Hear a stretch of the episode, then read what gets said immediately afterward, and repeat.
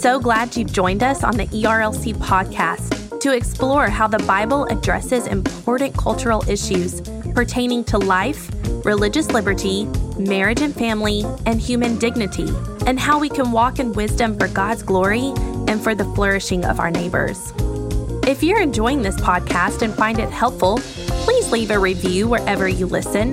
This will help more people find and benefit from what we're learning together. We are grateful for the time you take to join us for these conversations.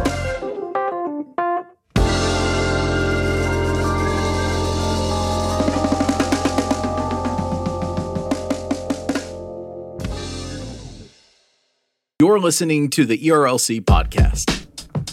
And I'll be sure to, in the show notes, link to the, to, oh my word, why can't I don't want to say link twice? And we'll be sure in the show notes to lead to the discussion to link. Oh gosh. Hello, and welcome back to this week's episode of the ERLC podcast, where each week we'll be talking about our work at the ERLC and focusing on what Christians should know about the things going on in the world. I'm Lindsay Nicolet, and with me this week with major world events going on is Brent Leatherwood. That's right, Lindsay. And for the second week in a row, we kind of have to change up the typical format of how we like to do our podcast by leading off with some, you know, witty banter and then going right into the things that the RLC is covering because uh, just like last week, this week, important events have uh, really overtaken our program. So, overnight on Wednesday for us and Thursday morning, first thing in Ukraine, the long anticipated Russian invasion of Ukraine uh, began. So, NBC News reports this. Russia launched attacks on Ukraine from multiple fronts Thursday in a dramatic escalation that saw cities bombarded from the air and forces battling on the ground. The broad offensive, which Kiev said had already killed dozens of soldiers and several civilians, plunged Europe into one of its gravest security crises since World War II. The first blasts rang out just minutes after Russian President Vladimir Putin gave a televised speech Wednesday evening saying that he was authorizing military action. He warned other countries that if they tried to intervene, they would face a Russian response, quote, so severe that no foreign nations have ever experienced it before. So we have talked about this possibility and the Russian buildup here on the ERLC podcast for several weeks now, and uh, it is now here and it is just as concerning and horrifying as uh, we all imagined it would be. Brent, you know, it's hard for, I guess, people like me who have not grown up, you know, under the Cold War and have not grown up in a time of intense war. I mean, I know there was the war in Iraq, and that is just horrible and devastating. But I've seen a lot of people online say that we just, this generation cannot grasp what could happen as a result of this. And so I was hoping that maybe you could explain to me listeners of my generation, you know, what what some of the consequences of this President Putin's invasion of Ukraine could be for the world and for us as Americans. Right. Well, so just to give a sense of how broad this attack is, the Ukrainian President Zelensky, he said this in a speech We are being attacked from the south, the north, the east, and from the air. We are giving away weapons, and we will continue doing so to anyone who will ask for it in order to protect our sovereignty. Our future depends on each and every citizen. So, what he is telling us there is that essentially he is calling upon every Ukrainian uh, who is willing and able to fight to now come out in support of the effort to defend uh, Ukraine against Russia, which you're right. We haven't seen this type of broad military action in ages, um, where one country is seemingly bent on completely overtaking uh, a sovereign neighbor. There have been a number of incursions uh, that have happened over the, the last uh, 30 odd years or so since the end of the Cold War. Foreign Affairs magazine has a, a rundown I was reading through yesterday that actually talks about that. Like for Americans, we tend to think in terms of broad, large scale war efforts, akin to what we saw in World War II. Uh, but there have been these smaller incursions that have taken place, and generally those involve islands or you know small bits of territory or even something that the largest uh, most recently was the russian annexation of crimea which is a part of ukraine and they did that in 2014 we haven't seen something like this in in quite some time. And i i think you know it's very clear that what russia is anticipating doing is likely capturing president zelensky of ukraine and installing a pro Russian government in Kiev. And uh, ultimately, that's what they want. They, they want to make Ukraine a satellite state of Russia uh, because uh, we just have to take Vladimir Putin at his own words. Just a, a few years ago, he said that the greatest global catastrophe of the 20th century was the downfall of the Soviet Russian Republic.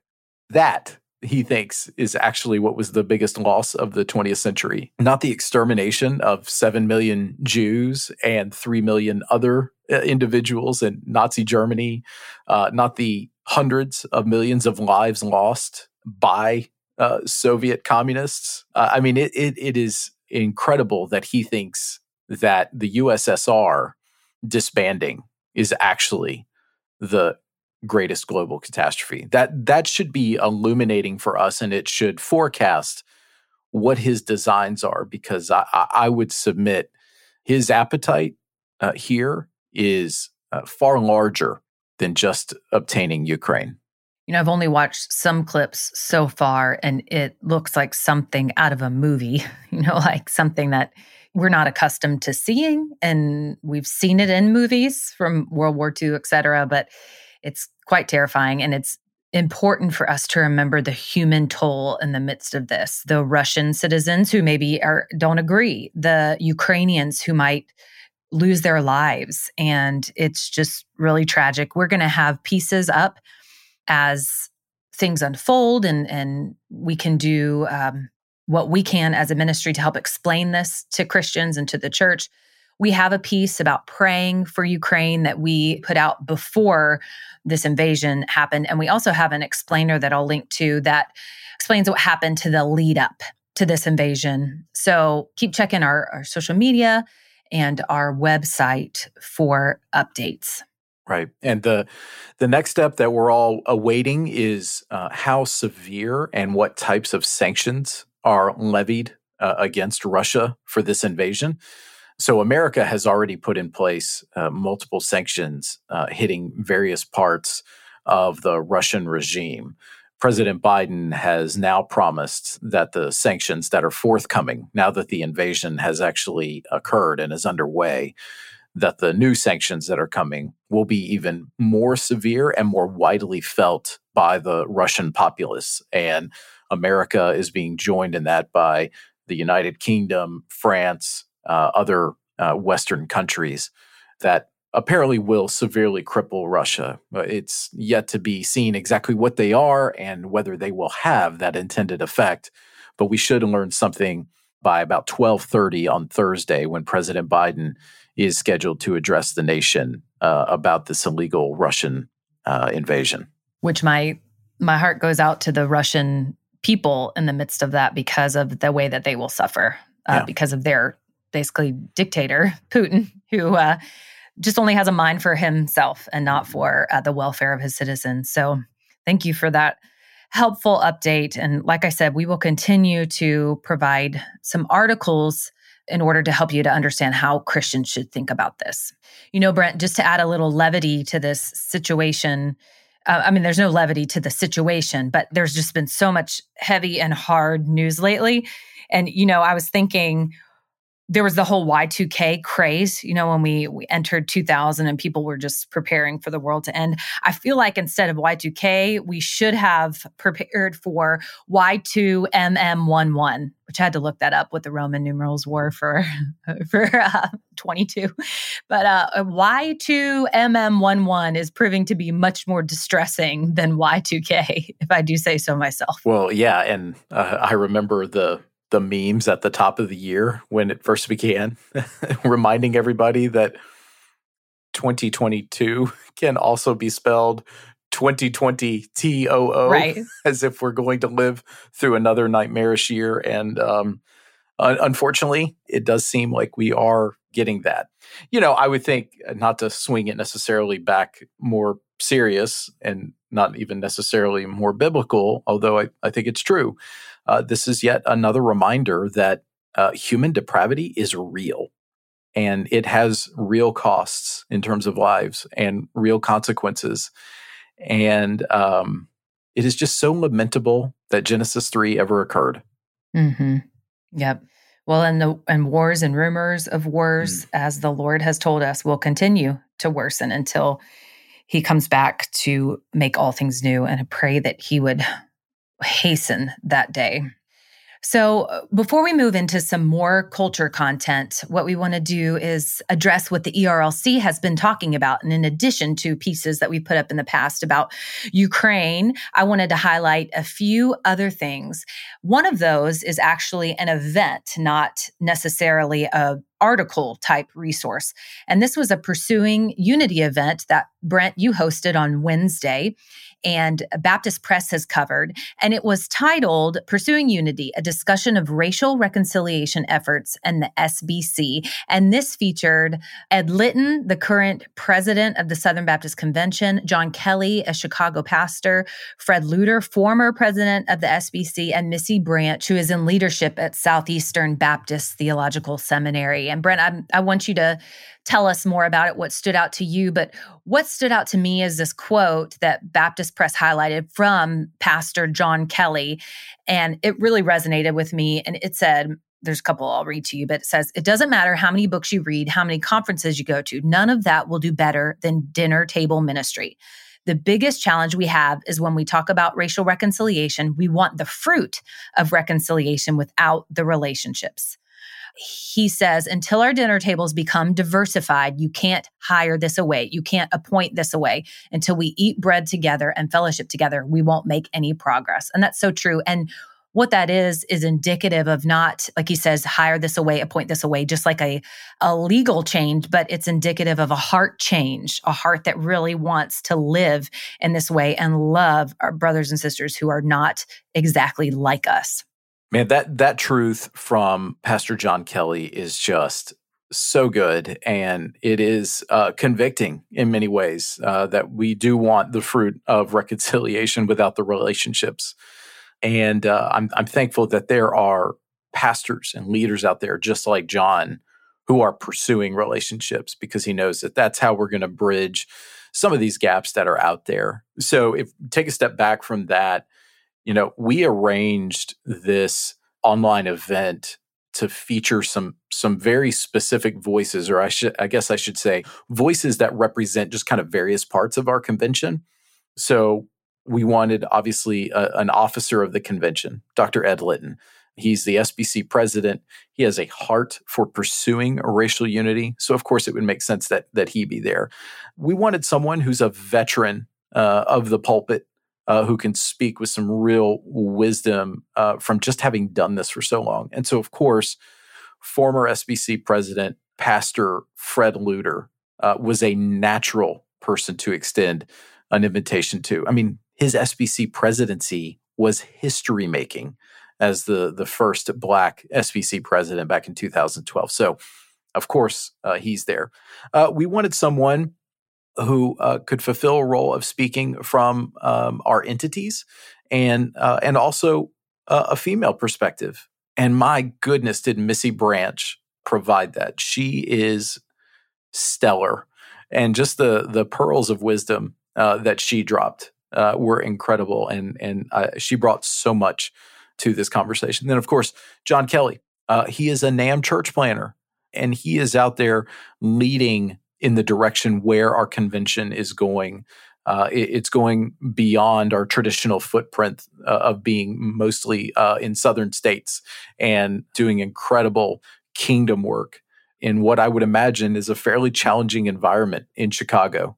As a matter of fact, I don't even have to imagine it. John himself has said that pastoring in that kind of environment, planting a church in that environment, uh, you you are tilling some real rough ground at times. And so I think this collection of leaders uh, from around the SBC at various levels of the convention, doing ministry in completely different contexts, they all added such richness to a conversation that admittedly is difficult, uh, but it is one that the Bible calls us to. And uh, this was, honestly, this was probably the event that I, I, am just so thrilled that we have done over the last few years and uh, was thrilled to be a part of it, even if it was just essentially moderating the conversation and being able to listen uh, to what these leaders could provide.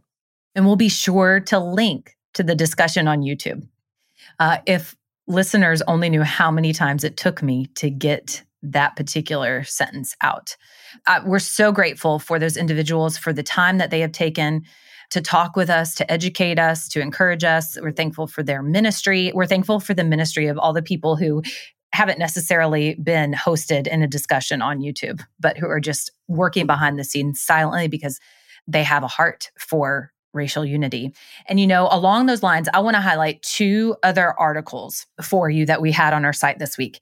Uh, the first is, is by Jason Thacker, and it's titled Why Christians Must Pursue Biblically Defined Justice Christian Social Ethics, the Gospel, and the Imago Dei.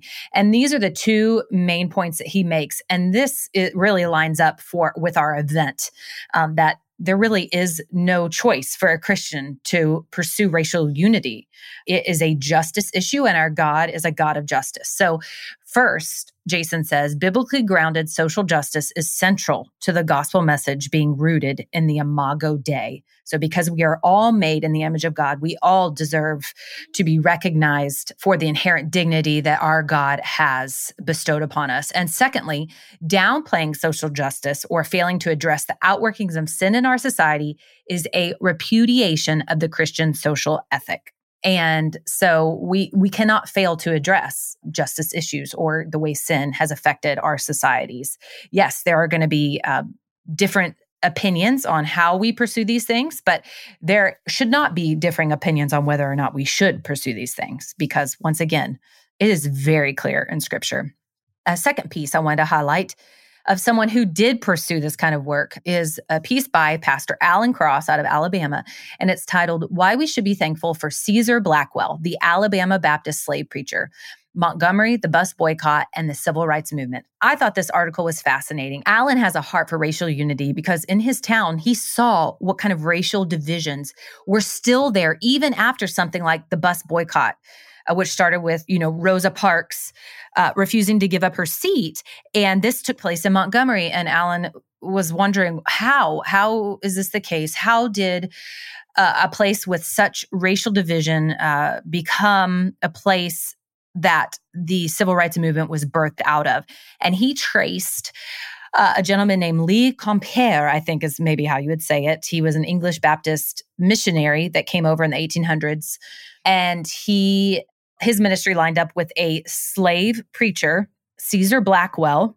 And Caesar Blackwell um, preached and ministered to um, a gentleman named Nathan Ashby, who also had an incredible impact in the area. And then he just traces how these these seeds were planted in the black church, and they were watered, and they were grown, and they were tilled, and and it just birthed this civil rights movement because these people had such a heart for the Lord and for the Lord's word and for what the outworkings of that might look like. And that would look like justice and equality and dignity for every man and woman, regardless of skin color. So I would encourage you to check out these two pieces as well as watch that uh, YouTube discussion. These are great pieces. And uh, obviously, this week, uh, despite uh, what is happening uh, over in Eastern Europe with the unjustifiable uh, invasion by Russia of Ukraine.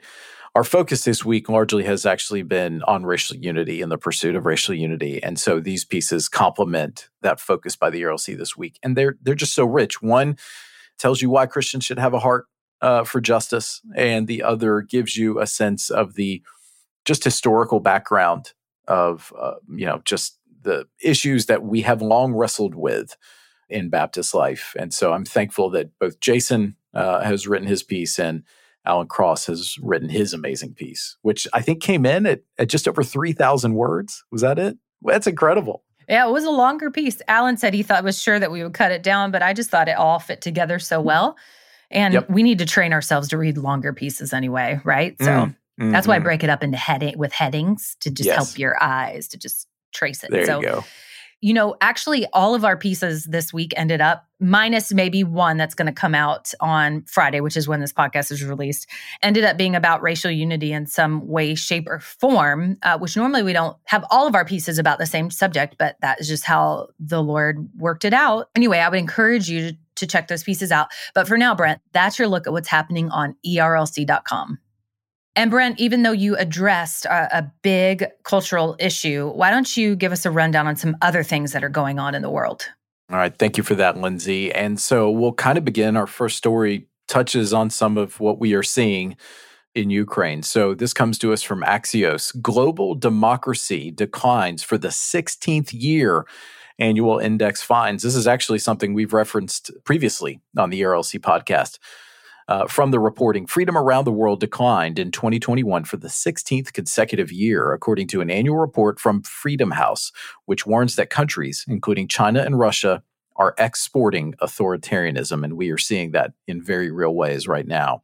Quote The leaders of China, Russia, and other dictatorships have succeeded in shifting global incentives, jeopardizing the consensus that democracy is the only viable path to prosperity and security while encouraging more authoritarian approaches to governance, the report says.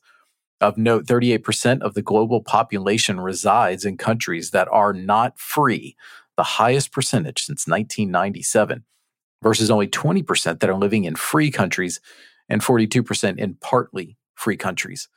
Leaders in some authoritarian leading systems no longer feel the need for a veneer of democracy, the authors write noting the farcical elections last year that took place in both Nicaragua and Russia as examples. There was also a surge of coups that took place in 2021, including in Myanmar, Sudan, and several West African states. So, uh, this story hits uh, very coincidentally, uh, given what, what is happening, but it, it just shows that that right now, it really does seem that democracy is in retreat. And uh, I, I think that if it's gonna, if the tide is gonna turn, uh, it's going to be up to America to exert some some real leadership on the global stage, which, frankly, for the last ten years, has largely been absent. And for all of our faults and foibles, it should make us as Americans thankful for the democracy in our country. As I was laying in bed last night going to sleep, I just told my husband, I said, It's crazy. Can you imagine living in a country where you're fearing for your life where those bombs are, are going to go off and you've got little kids that you're concerned about. And by and large that's not what we have to worry about. So yeah it just makes me thankful. And it should make us as americans despite our differences want to um, seek the welfare of our country and be unified in seeking that welfare. Absolutely. Well so while we're overseas uh, let's talk about the queen Queen Elizabeth, uh, and this comes to us from NBC News. Queen Elizabeth II has postponed two scheduled virtual audiences on Thursday, but will continue with light duties, a Buckingham Palace spokesman said, as the 95 year old British monarch recovers from COVID 19. Uh, many folks may realize that uh, just a few days ago, she tested positive for COVID 19. The Queen, who has been fully vaccinated against coronavirus, tested positive for the disease on Sunday, when she was said to be suffering from mild cold like symptoms. Buckingham Palace has said it will not give a running commentary on the condition of Elizabeth, who celebrated her 70th anniversary of becoming queen this month. It did say, quote, Her Majesty is continuing with light duties, a palace spokesman said, adding there were no other engagements planned for this week. So Obviously, we hope that the Queen gets uh, through this recovery f- phase quickly. It, it sounds like her symptoms are, are mild, and we are thankful for that. Don't you think at 95 years old, all of your duties would be light? Can you? Yeah, I, I would think She's- so, but she's she is not the, amazing. yeah. yeah, she's not the normal 95 year old. No, Uh, she's got some kind of genetics. It's pretty crazy. Uh, but we always like to hear that the queen is on the mend. That's right. I just have such fond memories of London. My dad used to live in England and we would visit and so great. So great. yes, well, you you are a bit of a a, a fan of the the English. Well, just the culture, really. I don't want to be ruled by them, but I'm, I don't want to go back to that. But Right, exactly. Okay, and uh, for the last story this week, uh, it's a bit of a follow up to, to one that we've covered extensively in the past, and this comes to us from CBS News. The Ahmaud Arbery federal murder trial has concluded. On Tuesday, a jury made up of eight white people, three black people, and one Hispanic person convicted the three men of violating Ahmaud Arbery's civil rights and targeting him because he was black. Uh, the three were also convicted of attempted kidnapping, and the McMichaels, who were a part of this, were found guilty of using a firearm during the commission of a crime. The three individuals, Travis McMichael, his father Gregory McMichael, and their neighbor William Bryan, were all convicted of felony murder and other charges in November during the state level uh, murder trial that took place. So, this is the federal murder trial. And while ultimately this isn't the complete justice, uh, it, it is justice being served by the courts in this case, and we should be we should be thankful for that because this was this was a heinous murder that took place in South Georgia. just absolutely sickening. And you know what is tragic is that there is a time not too long ago in our history when this would just be commonplace and not prosecuted. So, um, yeah, I'm thankful for Ahmaud Arbery's family and friends that they can have some small measure of justice on this earth. Of course, we know and our hope is in God's perfect justice in eternity. Uh, but this is just, yeah, it's just tragic. And we should be thankful that this is not, by and large, this is not something that is commonplace and allowed in our society anymore. Yeah, absolutely, absolutely. That's a that's probably a good note to end this abbreviated look at uh, this week in culture, Lindsay. And now it's time for the lunchroom, where we tell you what we're talking about with each other. Uh, we're going to hopefully try to bring something uh, a little light and a little fun to the lunchroom this week because it's been so, so tough. The news has been so hard and so heavy. So, one of the things uh, I like to do when I am feeling uh, stressed and when things are tough is eat. and I know we are not fans or supporters of gluttony, and it's not necessarily good to eat your feelings, but food is a good gift from God. And so, one of my, I'm going to include a recipe here, which is just, you know, interesting. Have you ever had poppy seed chicken, Brent? I don't believe I had Lindsay. Well, well, you probably need to have it. One of our colleagues, Liz Bristow, shared this. And um, I have had poppy seed chicken and it's yummy and it's a great comfort food. What food do you go to when you need to be comforted? Like, what's your just comfort meal? Comfort meal. Or, you know, or food or I, whatever. gonna- I I love chocolate chip cookies, Okay. like fresh chocolate chip cookies.